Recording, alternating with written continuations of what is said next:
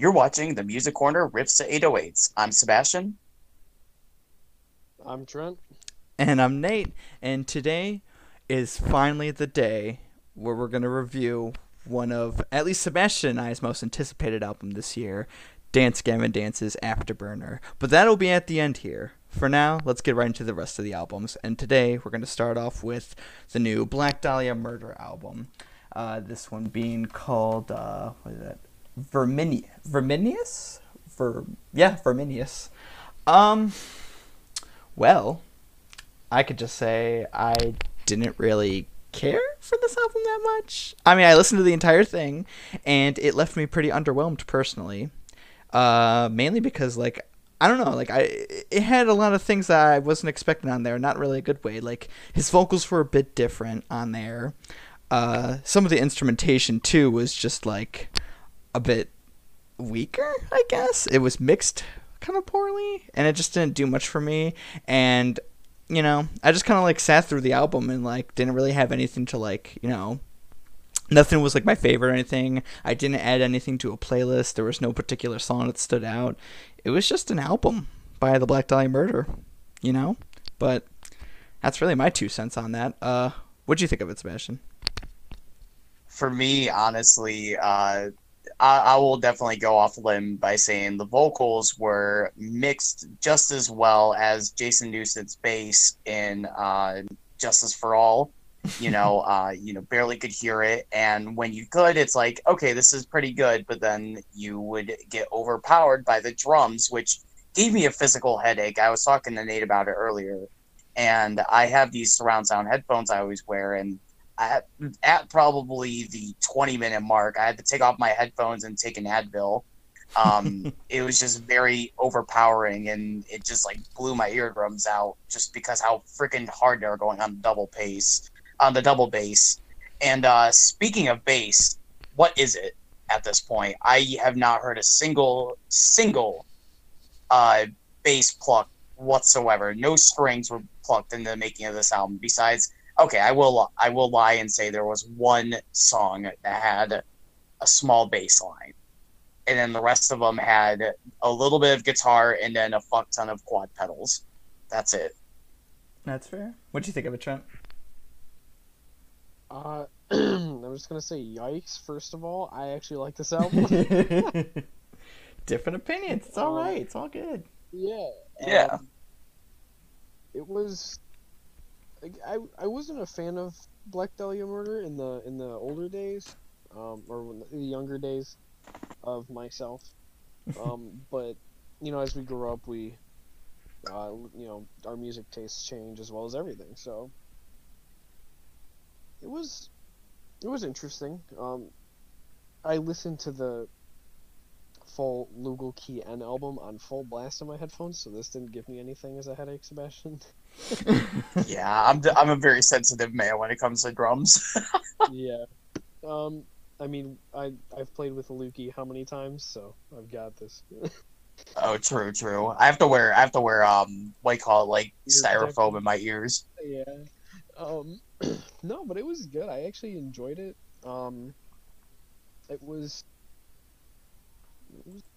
think it was well done. I mean, the vocals, I mean, when you're doing that style of music, they have to be... I mean, they were hidden, I guess you could say. I'm guessing that's what you were getting at, Sebastian. Yeah, it was, like, honestly there. I could hear it, but it was just the mix did not allow it to cut through as much as I would like. Yeah. Although that I liked the interlude at the end of it, A Woman Dark Chrysalis. That was pretty cool to put in there. Yeah. But being 10 songs, 36 minutes. I mean, it wasn't bad for, you know, short half an hour. Like I was okay with it. Right. I think it's just like haven't seen them live and know like what to expect from them. I guess I expected something a little bit different, more like, I don't even know if I would say heavier, really. I think I was just, you know, something that just like appealed to me more. It's probably just my own personal taste, because I do hear, like, you know, a lot of metalheads, especially in the group that I'm in on Facebook and everything. Like, I'm a part of a little metal and core collectors. Shout out to the boys. Yep. They like, you know, I'm seeing all their, like, you know, pre-ordered vinyls shipping in, and like how they're like really digging the album and everything, and like good on them, you know. At least it appeals to some people. But yeah, I don't know. The album just didn't suit me, and I wish I had more to say about it genuinely, but there's just not much. But yeah, and like you and I were talking about earlier, it's not as good as Nightbringers was. No, the previous album, 2017. But you know, I'll take it. Mm-hmm. Nightbringers, though, check that out if you what's good. Black Dahlia Murder album to listen to. But moving along from that, we're gonna head on to the new DaBaby album, Homeboy DaBaby, Blame It On Baby. So right off the bat, I just want to say today, literally right before we started recording, I found out that DaBaby was born in Cleveland, and I think that's pretty rad, you know, despite what I'm about to say about this album. Yeah. Like, that's how they massacred my boy. I had to do it to the homeboy. No, but this album just had, unfortunately, this is another not too much to say, although very negative things to say. It was just so bland to me, and there was just nothing to show on this album. And I wish that, again, like I said, for the Black Dahlia Murder, I wish there was a track that I could say, this was pretty decent, I didn't mind it. But in fact, it had one of the worst tracks that I've heard this year, Nasty, which featured our lovely friend Megan Thee Stallion on there, who we've had some words to say about in previous episodes. But no, that track alone, that was just another, I mean, it made sense. It made sense that Megan Thee Stallion was featured on this track with the content it was about.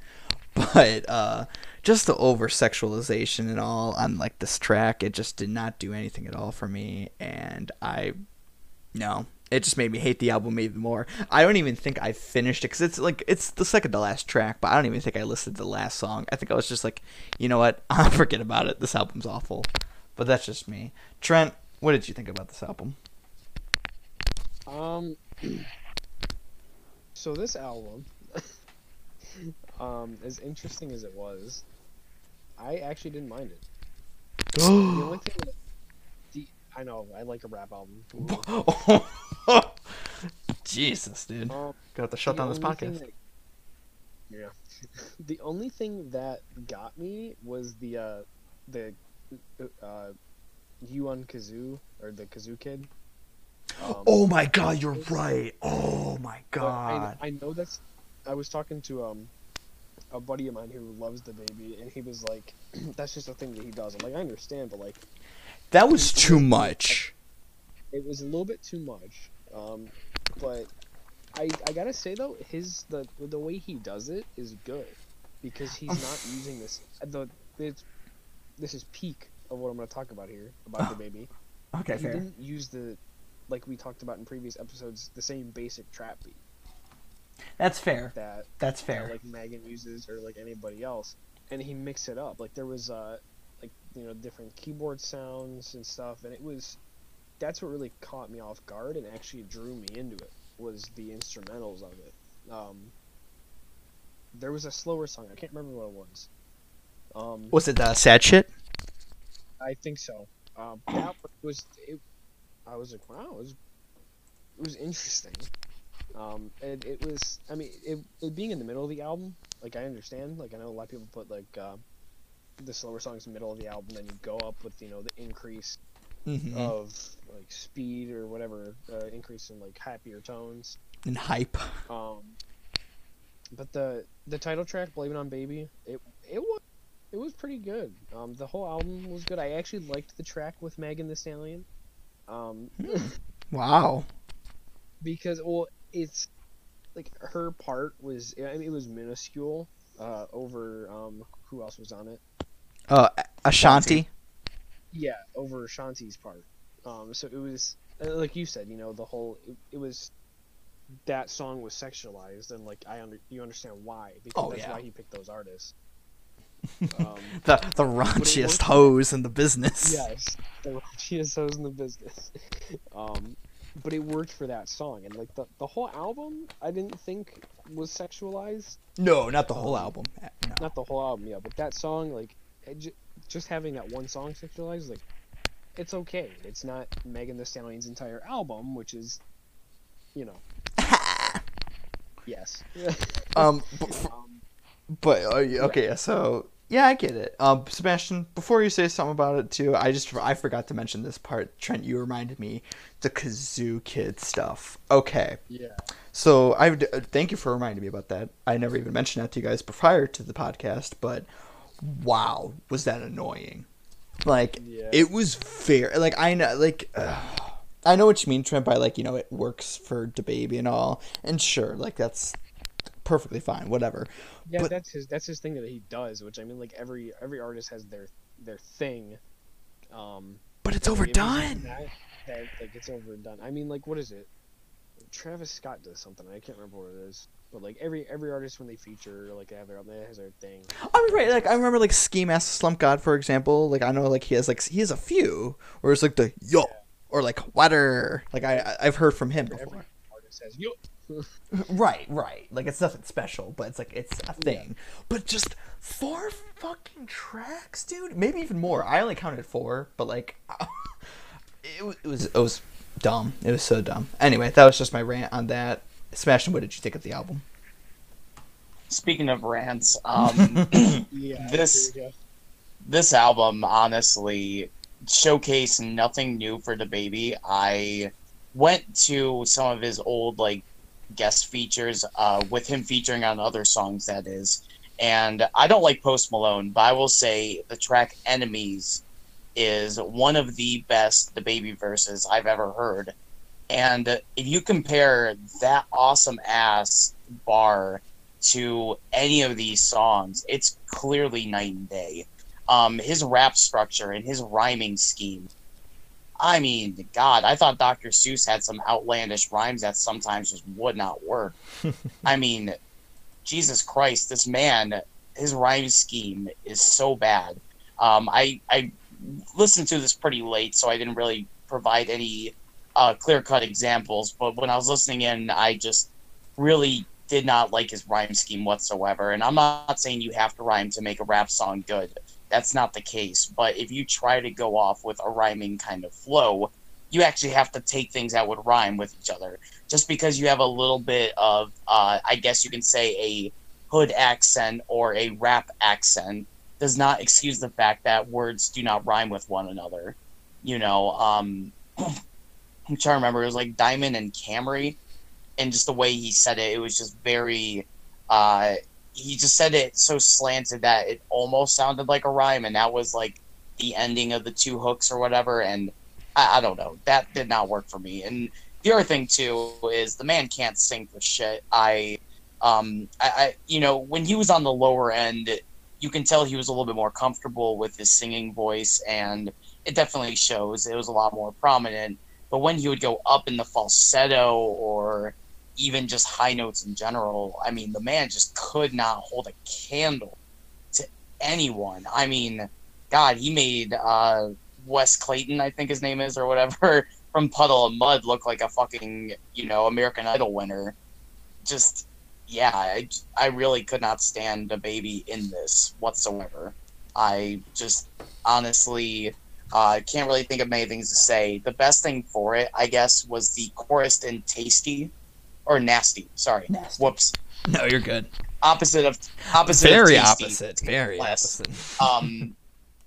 Yeah, like I said, I don't like sex and rap songs. Not every time, but most of the time I will say it's not my thing.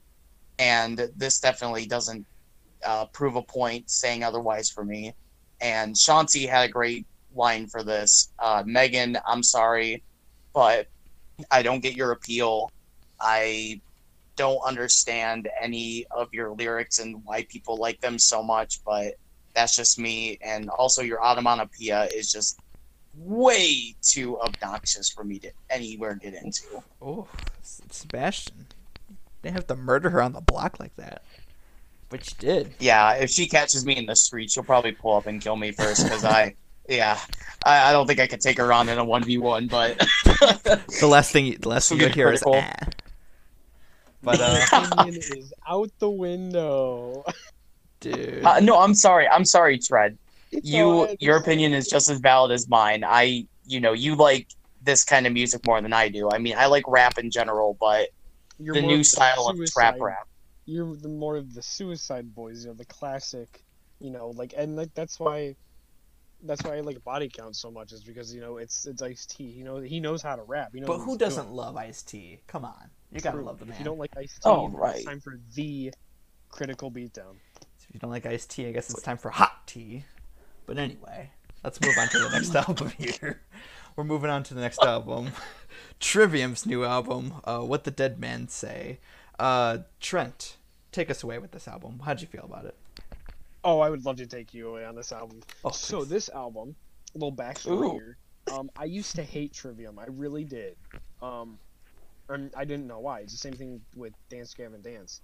Well, Dance Gavin Dance, I'll get into when we get to that album. Oh, yeah. Because that's a funny story. I used to hate Trivium because I wasn't into that style of metal yet. But now, being older and liking these styles of music, like Black Dahlia, or just any other band, the metalcore or the heavier shit. It just took me a while to get into it. But I was on my Discover Weekly on Spotify, which is the greatest thing in the world if you've never done that. And the first single off that album, Catastrophes, that came on. And I was on a walk with my dogs. And I had, Spotify closed, my phone locked, and I was like, oh, this is a good song, I'm going to save it. And I was like, holy shit, this is Trivium. And I never would have guessed it.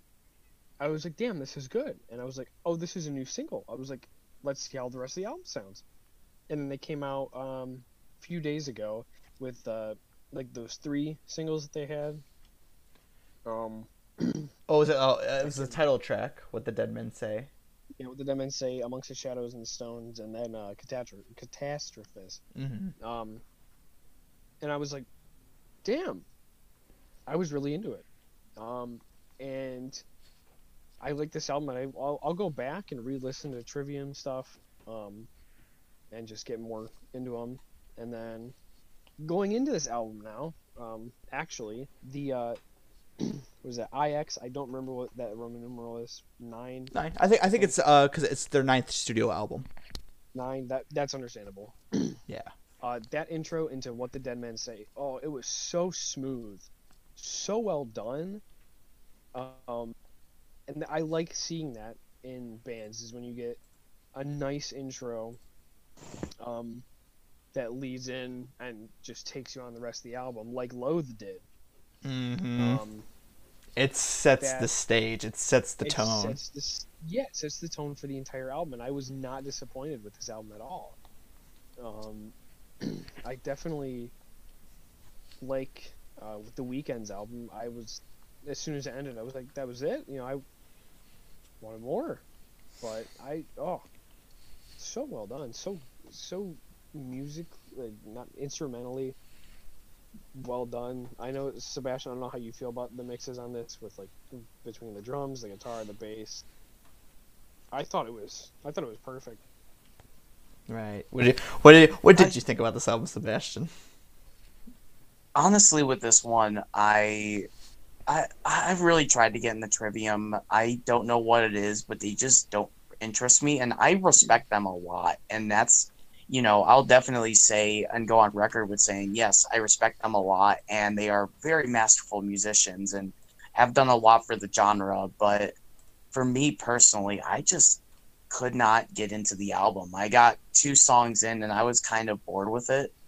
That's all I have to say.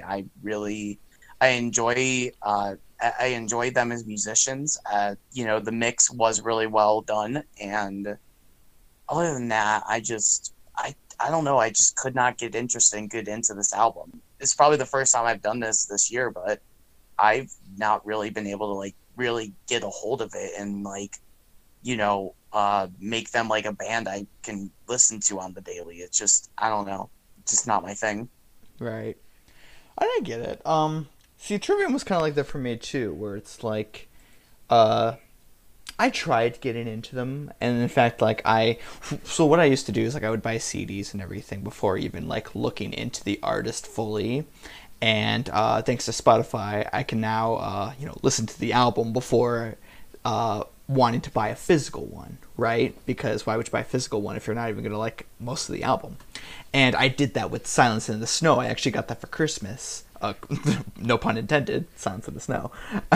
Anyway, and it wasn't bad, but like even now, I don't remember a single song off that album. Like maybe the title track I think was a song, but it just didn't interest me. And even since then, even their last album, I didn't care for it at all. I don't even think I listened to anything off it, but this album, I was actually pretty impressed. I don't think it's the best metal album of the year. I don't think it's the greatest Trivium album of all time, especially since I can't say that considering I haven't listened to the other stuff.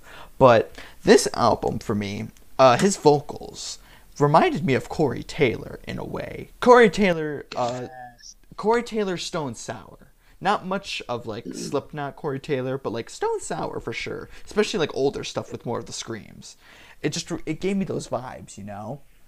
And I really like respected that and appreciated that about the album. It gave me something to like, you know, think about. Like, oh, look at that, they're doing the Corey Taylor, you know.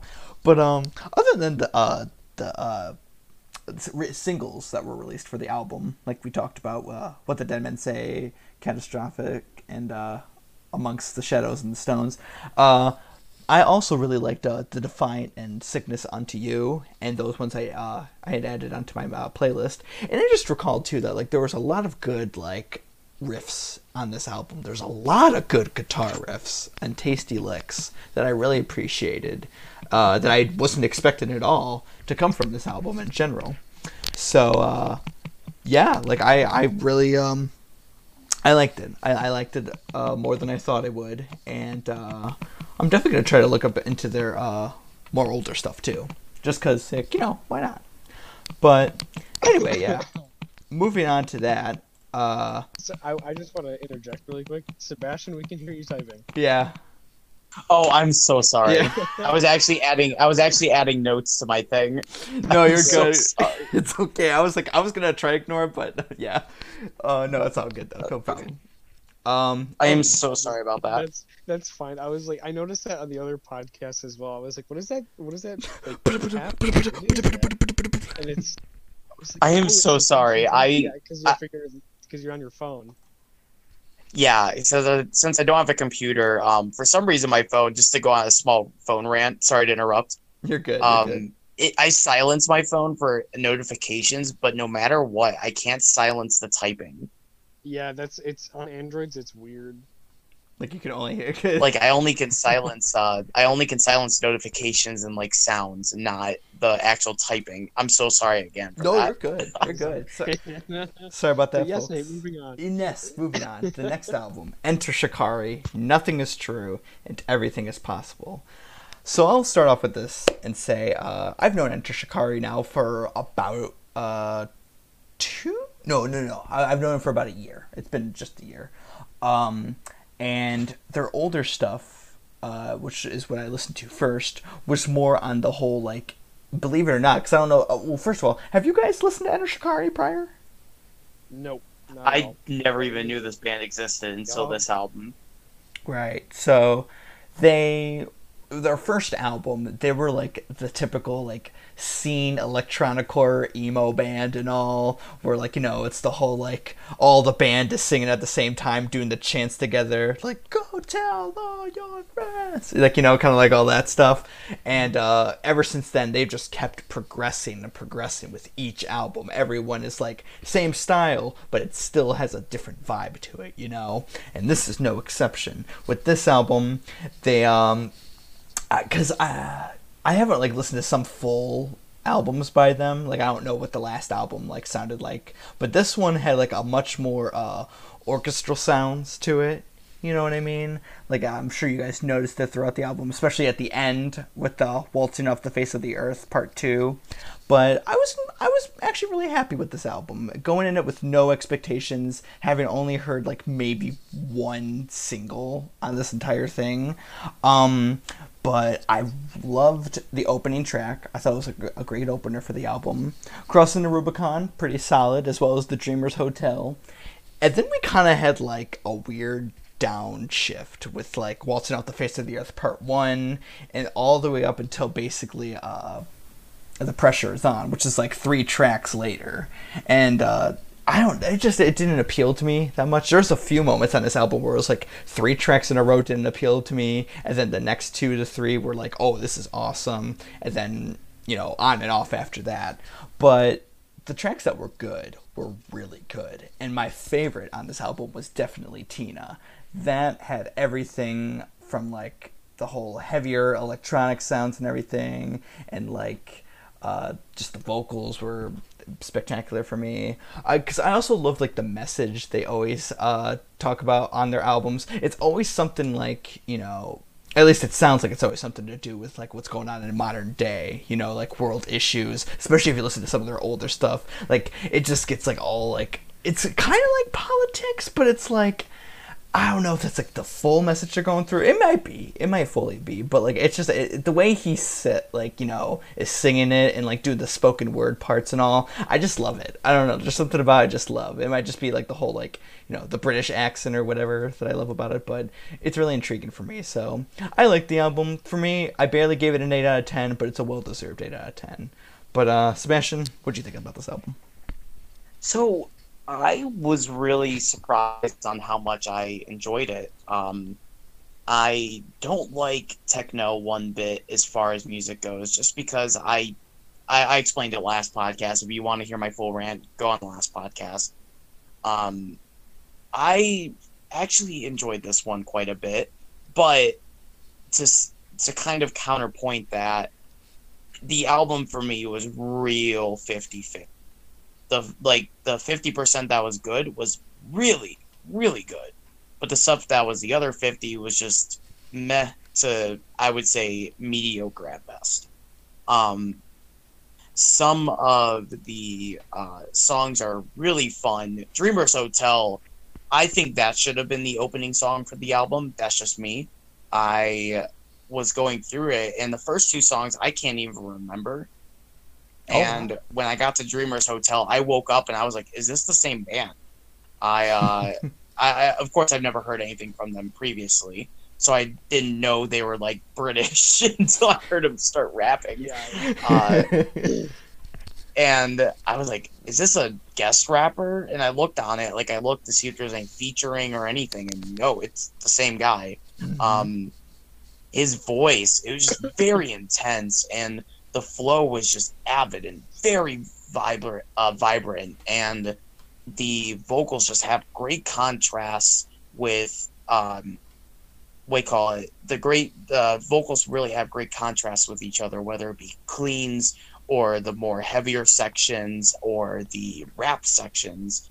His voice just really, really shines in this album. But like I said, the techno parts just sometimes go a little bit too long for me. And I don't know what it is, but techno is really hard for me to get a full grasp on. And I don't know. I really like this album. I added a couple songs to the master. But other than that, I gave it a nice 7 out of 10. But right, I said, the good parts are great. Right. Phenomenal. Fair. But hey, at least you enjoyed it somewhat, especially for being like somewhat of a genre that you're not like too fond of. You know what I mean?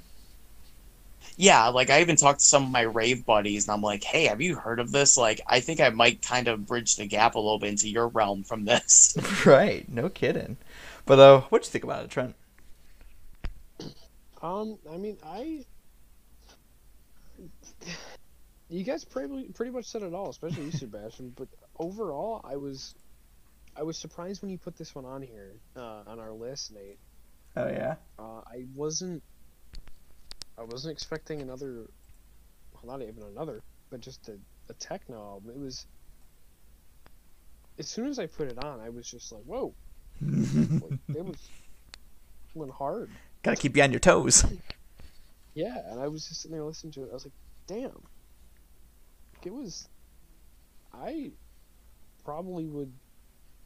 I gotta say, I like most to all this album. I don't have anything bad to say. And that's the thing with, like, Enter Shikari, is that, like, sometimes they don't have, like, a full... Like, really, it's Take to the Skies and maybe their one album, A Flesh Flood of Color, are the only two albums I can say that, like, I've listened to in its entirety and I can still continue to listen to in its entirety. But there's other albums, too, like, The Mind Sweep. It's actually, like, a common fan's, like, favorite album and everything like that. It's, I mean, it's okay. It's, like, I can't fully get into a lot of their tracks, or a lot of their albums, excuse me. But I can tell you, like, if you ever, like, want to listen to, like, more of their stuff, I highly recommend Take to the Skies or A Flesh Flood of Color. Less emo, I would recommend A Flesh Flood of Color. More emo, Take to the Skies. But, yeah, I mean, hey, at least you guys enjoyed it. I was surprised that you would, especially you, Sebastian. Yeah, I was surprised just as much as you. I definitely gave this one a thumbs up for me. Good. Awesome. Well, we're going to move on to our second to last album here. Fiona Apple's new album, Fetch the Bolt Cutters. Trent, you could start us off here. Oh, wait, what were you going to say, Sebastian? Yeah. Oh, never mind. Don't worry. Okay, cool. Oh, okay. So, Fiona Apple, Fetch the Bolt Cutters. Mm-hmm. I just want to say, I wish I could have fetched the bolt cutters on her vocal cords. Damn. The instrumental and piano work on this album, I liked. It was simplistic, but it was good for what it was. And sometimes we need the simplistic stuff to get away from, what we're used to, like us, especially with the same metal or the same trap beats, but hearing the piano, I was a big fan of it. The simple snare hi-hat stuff that was going on with the drums, big fan. It kind of just, it was chill. It was a good album, but God, her voice. Jesus Christ, I did not know that they could make a goat a human. I didn't know that. Hey, that Stevie awesome. Nicks is this. I can take Stevie Nicks. Okay, she sounds like a goat sometimes. But, oh my God! Like, if you put another singer in there, I'd be okay with it. If you put Stevie Nicks in there, I would be okay with it. But I cannot. I couldn't stand it. I got through like 3 songs. I was like, is this gonna be it the entire album? I'm not fucking listening to it. I forgot I could do that. I could turn down the vocal tracks on Spotify. So that's right. Yeah. Back, turn down the vocals to 0 and just listen to the instrument. Because God, I can't stand it. Wow. And I've listened to a lot of shit. But it was like, that's bad. Like 44. I listened. Like, I understand it's a joke, but like, oh my God. And if anybody doesn't know what I'm talking about, 44, that's the quote, the nickname of, you can look it up. Just go on Instagram or Google XAVLEG and you will get their band. And on last episode, I memorized that entire band name. Yeah. So like, I listened to that. And like, people are like, why the fuck do you listen to that? I'm like, I don't know, it's just funny. Like, this isn't funny. I know this is serious, and it's just garbage. It's very absolute garbage.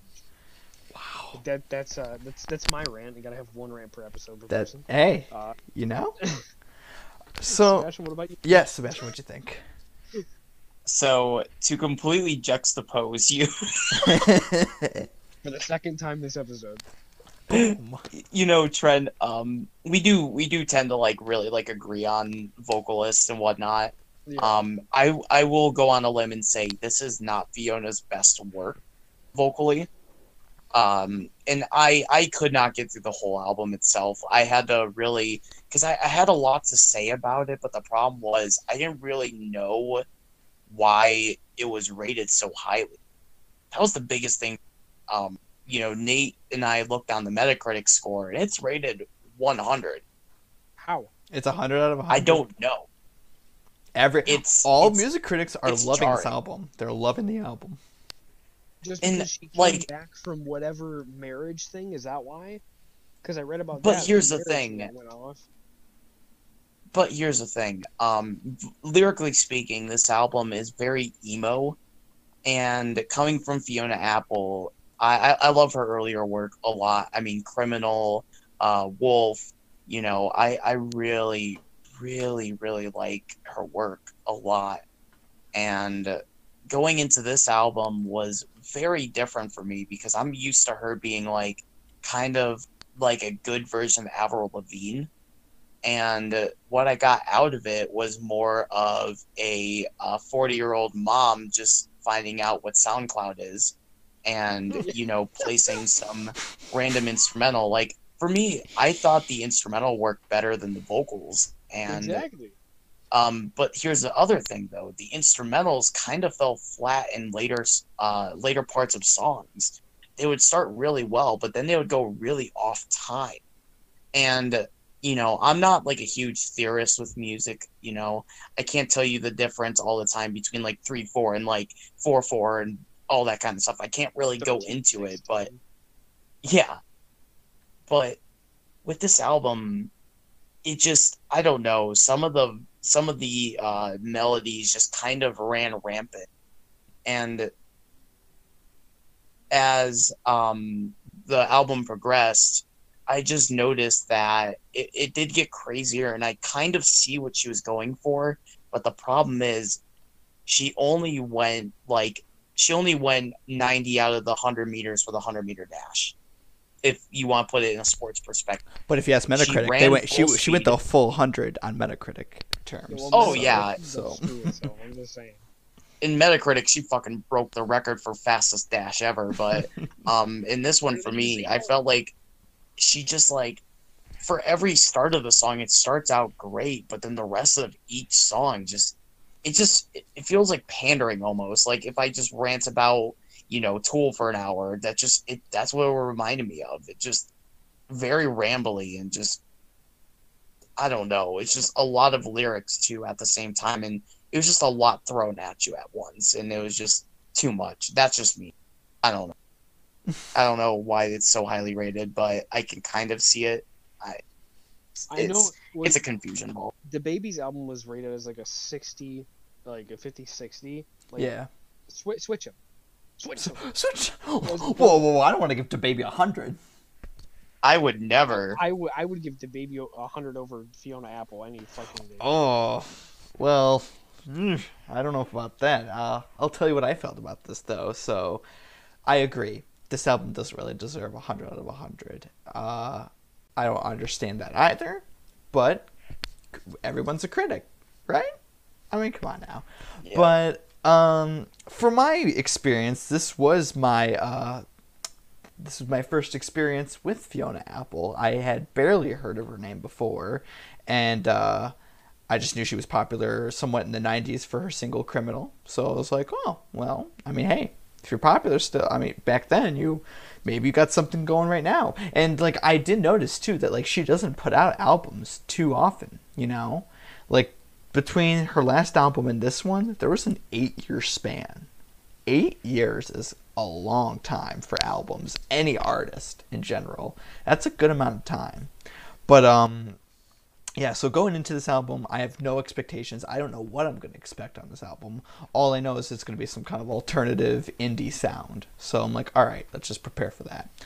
But, yeah, you guys kind of, like, said it and all with, like, the whole, like, weird, like, instrumentals and good ones as well. And her vocals being slightly different. And just stuff just felt off. While at the same time, for me, some of it felt like it was right.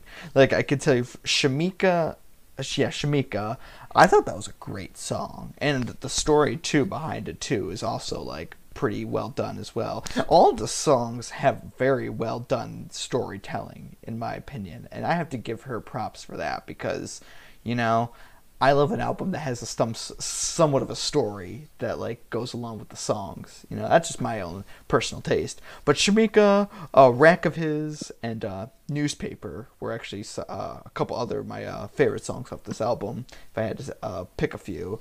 But other than that, yeah, I mean, I give credit for as much as I could, but it's not for me. You know, I did give the album a 7 in my own terms, because the 7 is just like, it's not up there, but it's like, you know, something's right. There's at least something right about this album. And I know it's a big artistic thing for her, it seems, and for, I guess, critics, too, that they can see about this whole album in its entirety.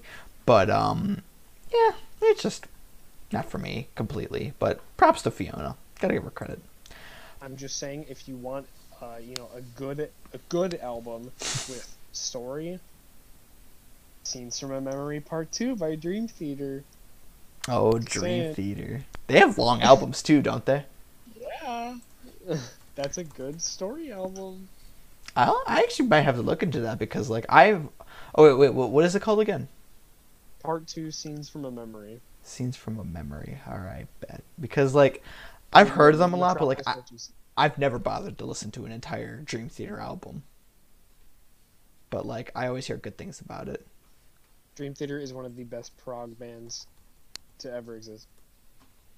Well, speaking of prog, we're moving on to the final album, the mother of all albums that at least I've been looking forward to all this year, the new Dance Gavin Dance album, Afterburner. Now, I'm going to say this. The three of us are probably going to have similar opinions about this album. Maybe different, maybe not. But I still, no matter what we say, I still want us to give our own take on this album, whether it's been said already, it's going to be said, whatever. So I'm going to start off here real quick. I've known Dance Gavin Dance since like junior year of high school, and while pretty late into discography, I have to say that I fell in love with them pretty instantly once I truly got into them. Like before, I had Acceptance Speech on CD, felt pretty mixed about it, just kind of like left it on the CD rack, and then one day I was like, I'm going to listen to Dance Gavin Dance. I'm going to see what the hype's about with like their other stuff. So I listened to Mothership. Since then, it's become my favorite album of all time, really. One of my all-time favorites. And just fell in love with the band instantly. They have now become my all-time favorite band. They deranked Deftones, to my surprise. So damn, that's pretty high. Right. Deftones was an all-time favorite for me, and all throughout high school almost, until... Dance Gavin Dance just kind of came to my heart even more, you know, especially in later years after high school. But anyway, going into this album, we had 4 singles released: Prisoner, Strawberry's Wake, Lyrics Lie, and 3 Wishes, which I think all 4 of them very good songs. Can be ranked though according to how good they are, which one's better. And if I had to be honest, I think Lyrics Lie is the better one of the 4, right above Prisoner though, just teeny bit. But anyway, this album has so much, like, progression in the band and diversity. Like, okay, I can't fully say that, like, this is, like, their most progressive album, because every album of theirs is more progressive than the last one. Every album of theirs, since Tillian has joined the band, has been progressive. But... I can say with this album, it is their most diverse yet. That's without question, because you are getting post-hardcore, you're getting funk, you're getting pop-punk, you're getting a little bit of Latin, you're getting a little bit of rap, you're getting, like, a lot from this album, a lot from this 45-minute album. Like, I was not expecting Tillian to start singing Spanish on just the 3rd song, which... it was like one of the most mind-blowing things to me that has ever come from this band yet. That, next to the fact that Tillian doing screams, but I'm recently aware that like he used to do some screams similar to that on his previous band, which the name escapes me at the moment, but I mean, is it Tides of Man? Yes, thank you. I was thinking that, but I wasn't fully sure. Yes, Tides of Man. That was his first post-hardcore band that like he did sings and some screams, I guess, on there. But man, that was so cool to hear on Prisoner and Lyrics Lie. And then like Will Swan coming back with the good rapping that I hadn't heard so well since Happiness. He did some stuff after that, like in Downtown Bell Mountain 2, in Acceptance Speech a little bit, Instant Gratification and Mothership. Really, all the albums with Tillian on there, except Artificial Selection. There was no rapping on there. But this one, he just like, on the last track, Into the Sunset, he just like got a whole verse down, just out of nowhere for me, and I thought it was pretty cool. For this band and for him, knowing him and what he can like do, I thought that was really cool. I say on first listen, most listeners are gonna like feel like this was a really good album, but I feel like I can appreciate it more on more listens, and I think it would be true too, because after the second listen on this album, I'm like, oh yeah, album of the year, easily. But yeah, like this album for me is pretty much everything I expect from Dance Gavin Dance and then some.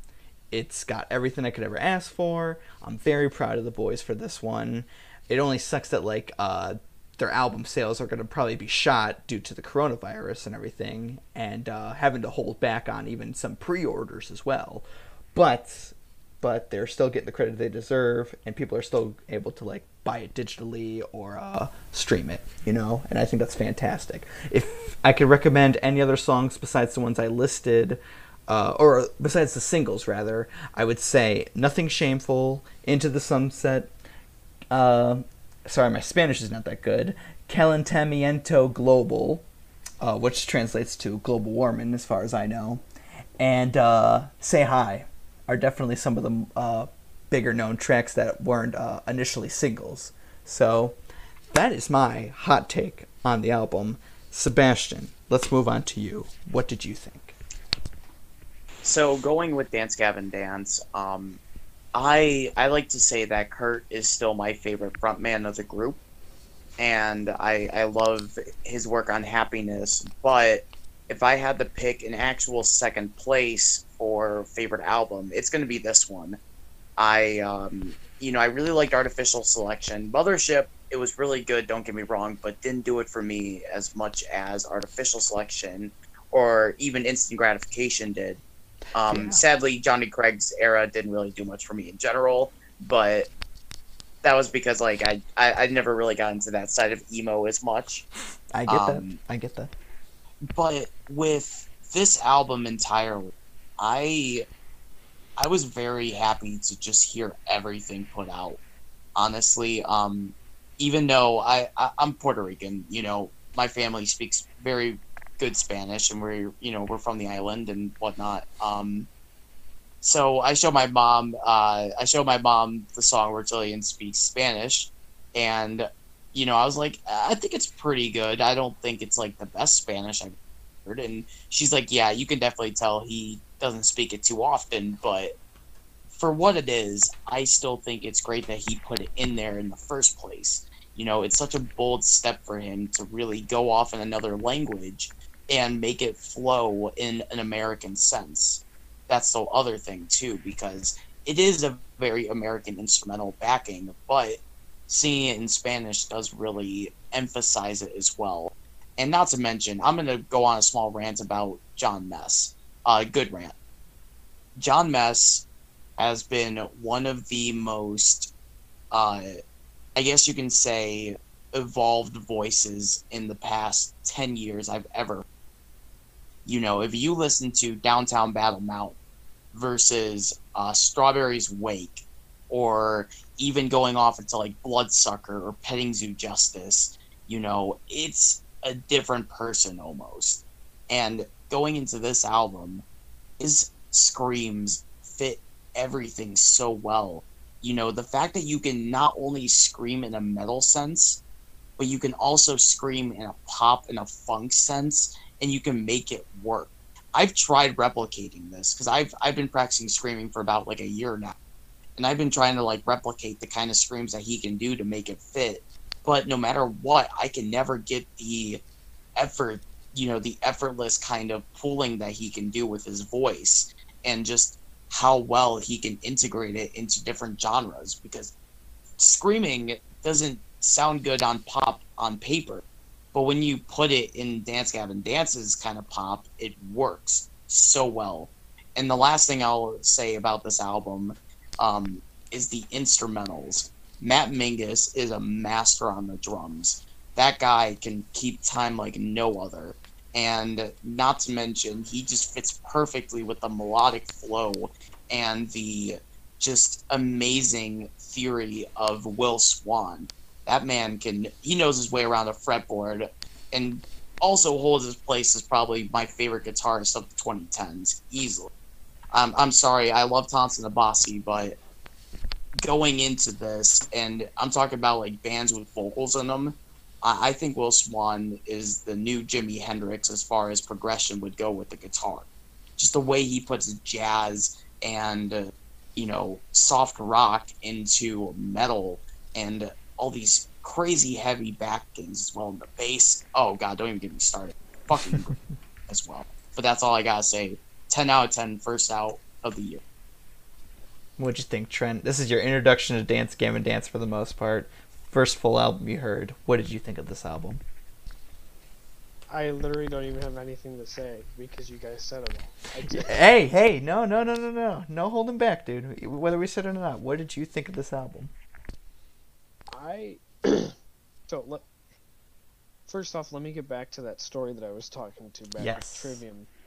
So, originally, I didn't like... You're going to find this hilarious, both of you are. I didn't like Dance Gavin Dance because...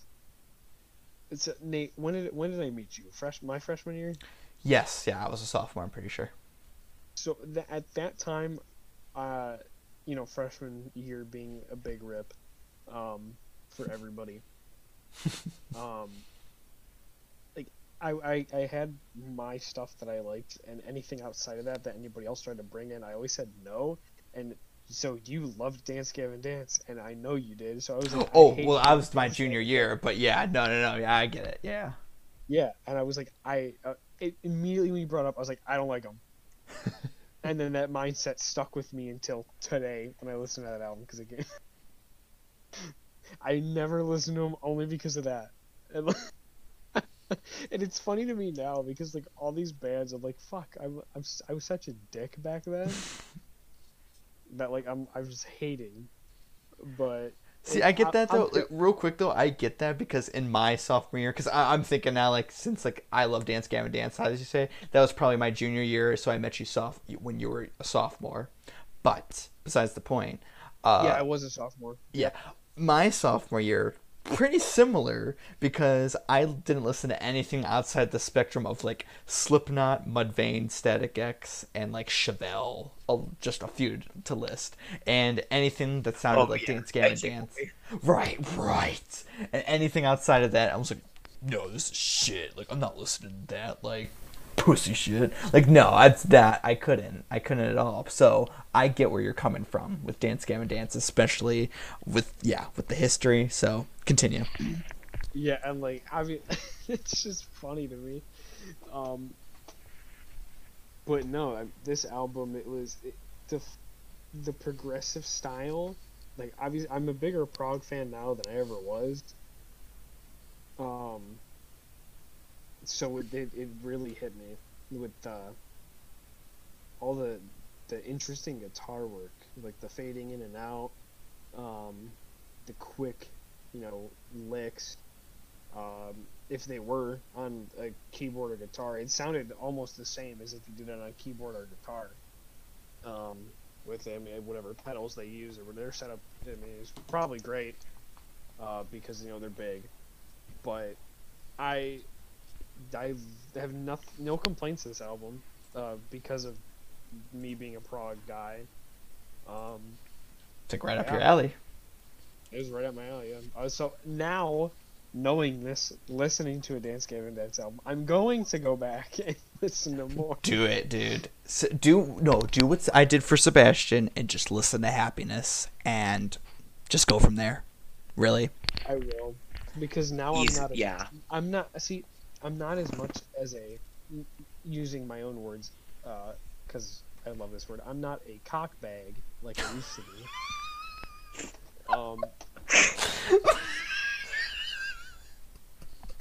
Just the way you said that was fantastic.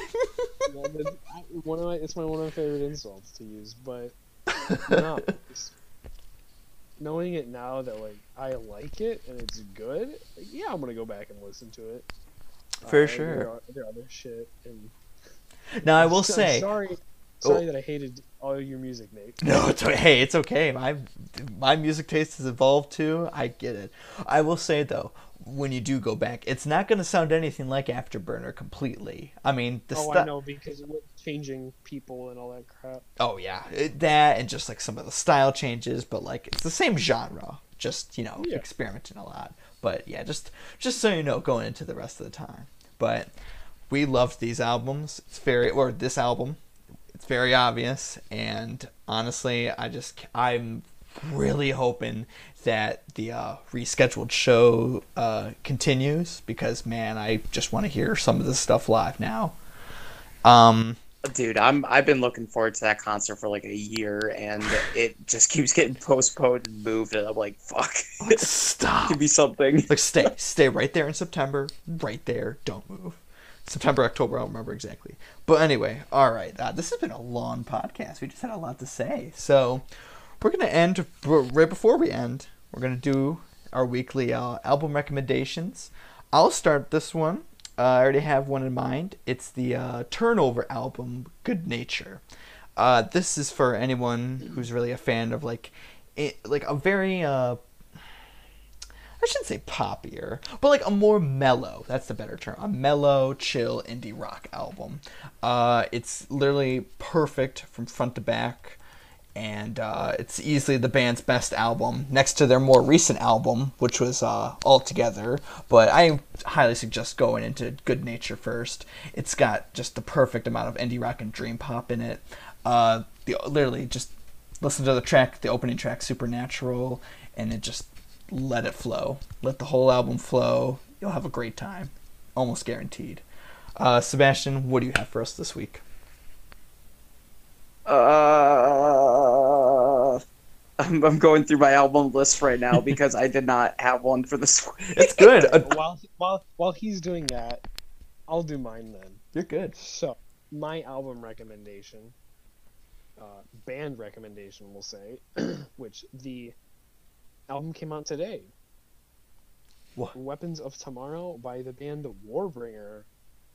I didn't listen to the album yet because I was too busy listening to these albums that came out today, the Trivium album and Dance Gavin Dance.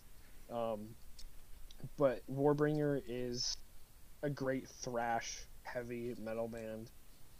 One of the 2017 album, Woe to the Vanquished, that is definitely a start. My brother, who he's not really big of a fan of, some of that heavier stuff that I like. But I'm trying to figure out which song came on. Oh, I think it was Silhouettes or Shellfire. Remain Violent. That's what it was.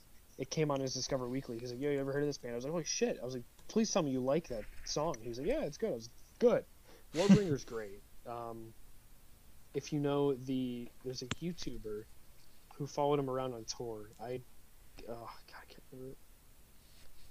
But they're great if you like the thrash, fast, just heavy pace. But one of the songs off of the Vanquished, When the Guns Fell Silent, it's a great 11-minute, just takes you on a journey. Slow, and then it's heavy pace, and then it's just if you look at the lyrics, it's great. If you're a big like war person, because I've got like a lot of military people in my family, it hits home, but it's great. So please check out Warbringer. Check out their latest album that came out today, Weapons of Tomorrow. And Sebastian, hopefully you have something now. Yes, I do. I had the band in mind, but it was really hard for me to decide albums because I'm a huge fan of this band, and I know you guys know my love for them. I saw them once already last year, and I was going to see them this year, but sadly their tour got canceled due to virus and whatnot. Gogol Bordello's Gypsy Punk Underdog World Strike.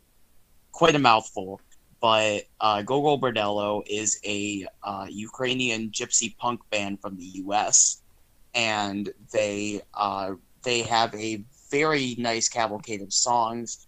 But this one in particular, if you want to listen to them having never before, definitely recommend. I would recommend first with Mishto, M-I-S-H-T-O. I don't know if I'm pronouncing that right, but Mishto is one of the most fun gypsy, kind of like jazzy instrumental pieces you'll ever hear in your life. And they are not just an instrumental band as well, I just want to clarify. But this song, every time I hear it, I always hear that first, couple of chords, gets that nice little beat going. But then when it all drops at once, there's violins, there's a washboard, there's an upright bass, there's an electric guitar, there's like someone just screaming in the background. It's a lot, but it's so fun. Like, I feel like I'm on crack every time I listen to it. It's fun as hell. And then another one to go off of with this album would be Start Wearing Purple as well. Start Wearing Purple is another really fun song. So Go Go Bordello, the main theme with them is fun. If you want to listen to something more, I guess you can say slow by them, you can go into their album, the Multicontra, Culty vs. Irony, with Through the Roof and Underground, or The Sun Will Rise. That one, just really good as well. Just really like all their music. I can't really say which album's better than another, but the one I mentioned, the Gypsy Punks Underdog World Strike, is definitely a good beginner piece for them. I know a lot of people that are fans of them, and I hope I can get into them as well. All right. Excellent. Well, guys, that's it. This has been our longest episode easily, but another one that was like one of my favorites to record. Wouldn't you guys agree? Oh, yes. Yeah. Right. We had a great time. Well, Sebastian, Trent, as always, thank you for joining me today on the Music Corner. And we will see you guys next week. This has been the Music Corner, Riffs to 808s, and we are signing off.